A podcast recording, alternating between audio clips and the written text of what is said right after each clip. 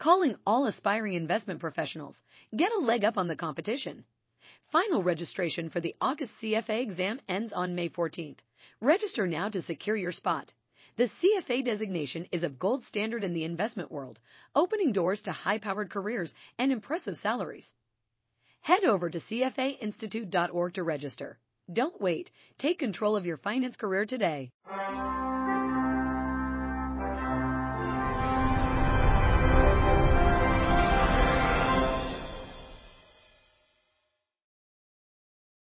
Welcome to this podcast, Emerging Markets and International Capital Flows.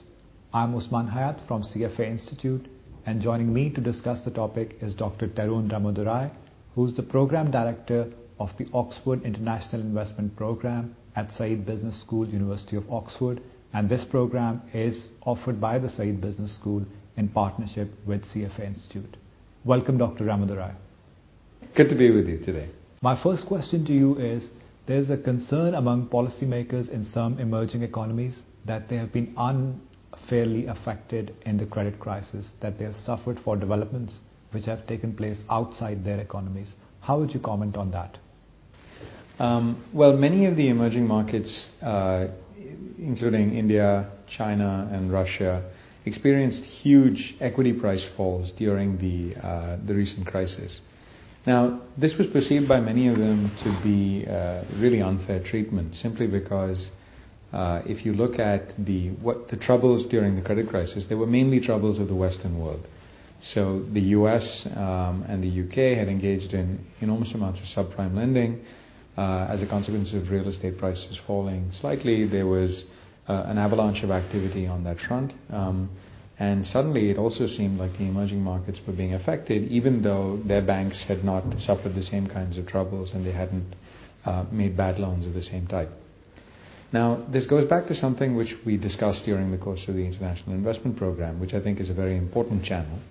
Uh, and the channel is that if there are uh, market participants that exist in the US that are funding positions that are taken by funds uh, in emerging markets, when those market participants in the US pull money out of mutual funds that invest in India or in China or in other emerging markets, then that then causes those funds to cut their positions that exist in those countries.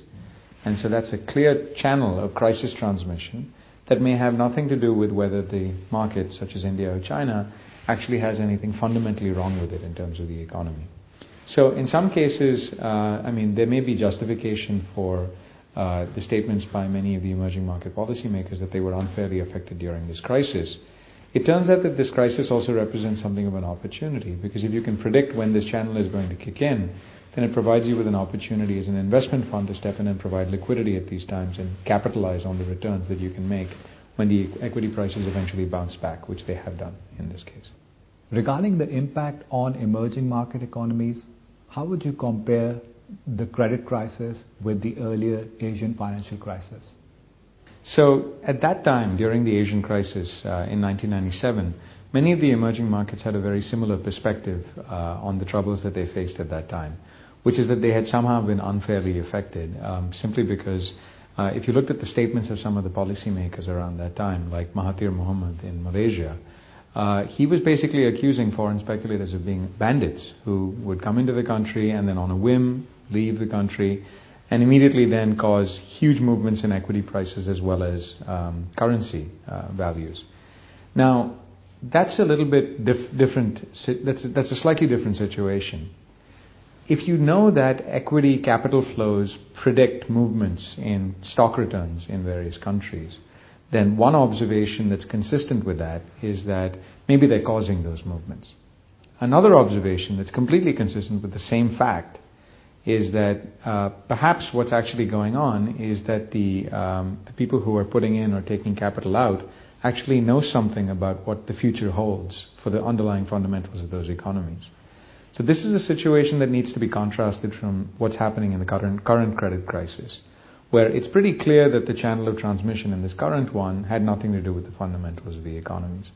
In the Asian crisis, you can actually make the argument that foreign speculators, well, speculators is the, is the term that people use for it today, but foreign investors actually had a, a, pretty good idea that the fundamentals of the Asian economies that were attacked at the time were, were, were in some way weak. So maybe there were issues of corporate governance, which subsequently were revealed. Uh, there may have been issues of macroeconomic instability, and they just saw the writing on the wall and pulled capital out a little early. Then you saw the equity price falls and the currency declines, and so if you connected the two together, you might think that they had caused it, when in fact perhaps they just foresaw it. You've talked about movements in equity prices. What about movements in currencies, particularly in the short term? So, currency movements are incredibly fascinating because there are very clear theories about currency movements in the macroeconomic literature.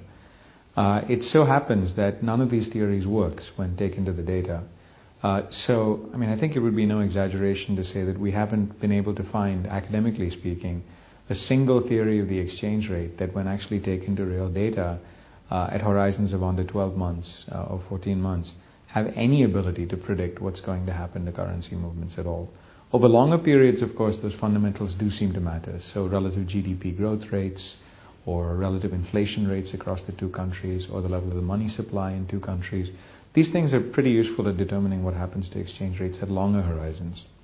At short horizons, it actually turns out that some of the things that we've been talking about, about crises, the capital flows of investors, actually turn out to be very useful at both ex- explaining and forecasting what's happening to exchange rate movements.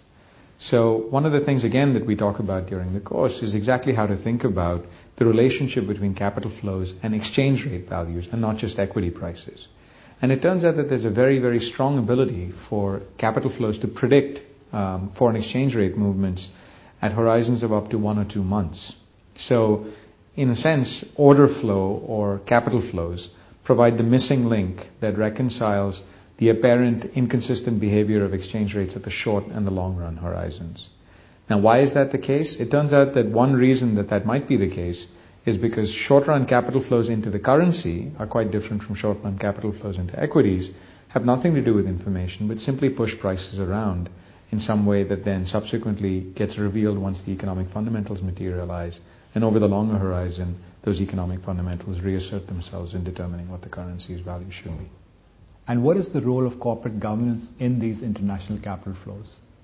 So, corporate governance is a very interesting topic. Um, and it's interesting because it forms a very large component of the worries of most foreign in- institutional investors and even individual investors when they're investing in any of the emerging markets.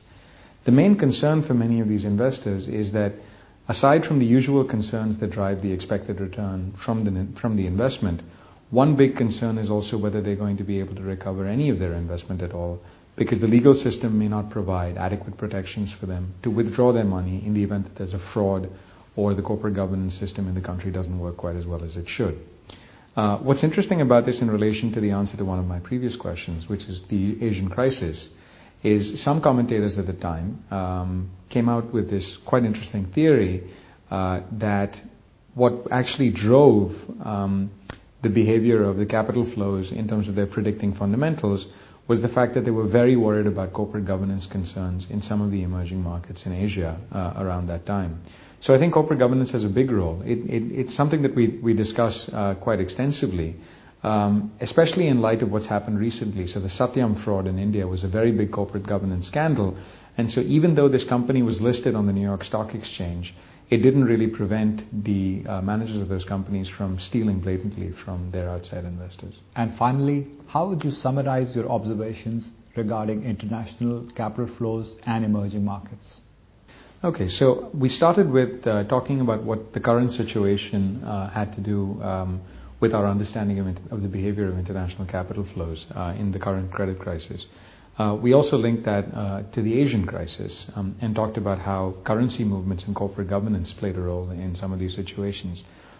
Um, what I think I'd like to communicate is a flavor of the fact that studying international capital flows is enormously complicated um, because there are so many different reasons that drive international capital flows. The thing that's very important to recognize is that by studying international capital flows both inside and outside of crises, we may be able to get a very good understanding, especially of how investors should be investing, because the behavior of international capital flows in the, in the past gives you an index as to how those investments actually performed in various different situations. So when we're thinking about international investments, we, we can use that experience to try and um, guide our understanding of how best to make our investments going forward, both in emerging markets, in and out of crisis, and how we deal with questions of, of currency returns as well as corporate governance in, in a sort of holistic integrated picture. This concludes our podcast, Emerging Markets and International Capital Flows. Thank you, Dr. Ramadorai, for joining us, and thank you for listening. Copyright 2010 CFA Institute. No part may be reproduced, stored in a retrieval system, or transmitted in any form or by any means, electronic, mechanical, recording, or otherwise, without the express prior written permission of CFA Institute. This program is designed to give accurate and authoritative information in regard to the subject matter covered. It is distributed with the understanding that CFA Institute is not engaged in rendering legal, accounting, tax, investment, or other expert advice. If legal advice or other expert assistance is required, the services of a competent professional should be sought.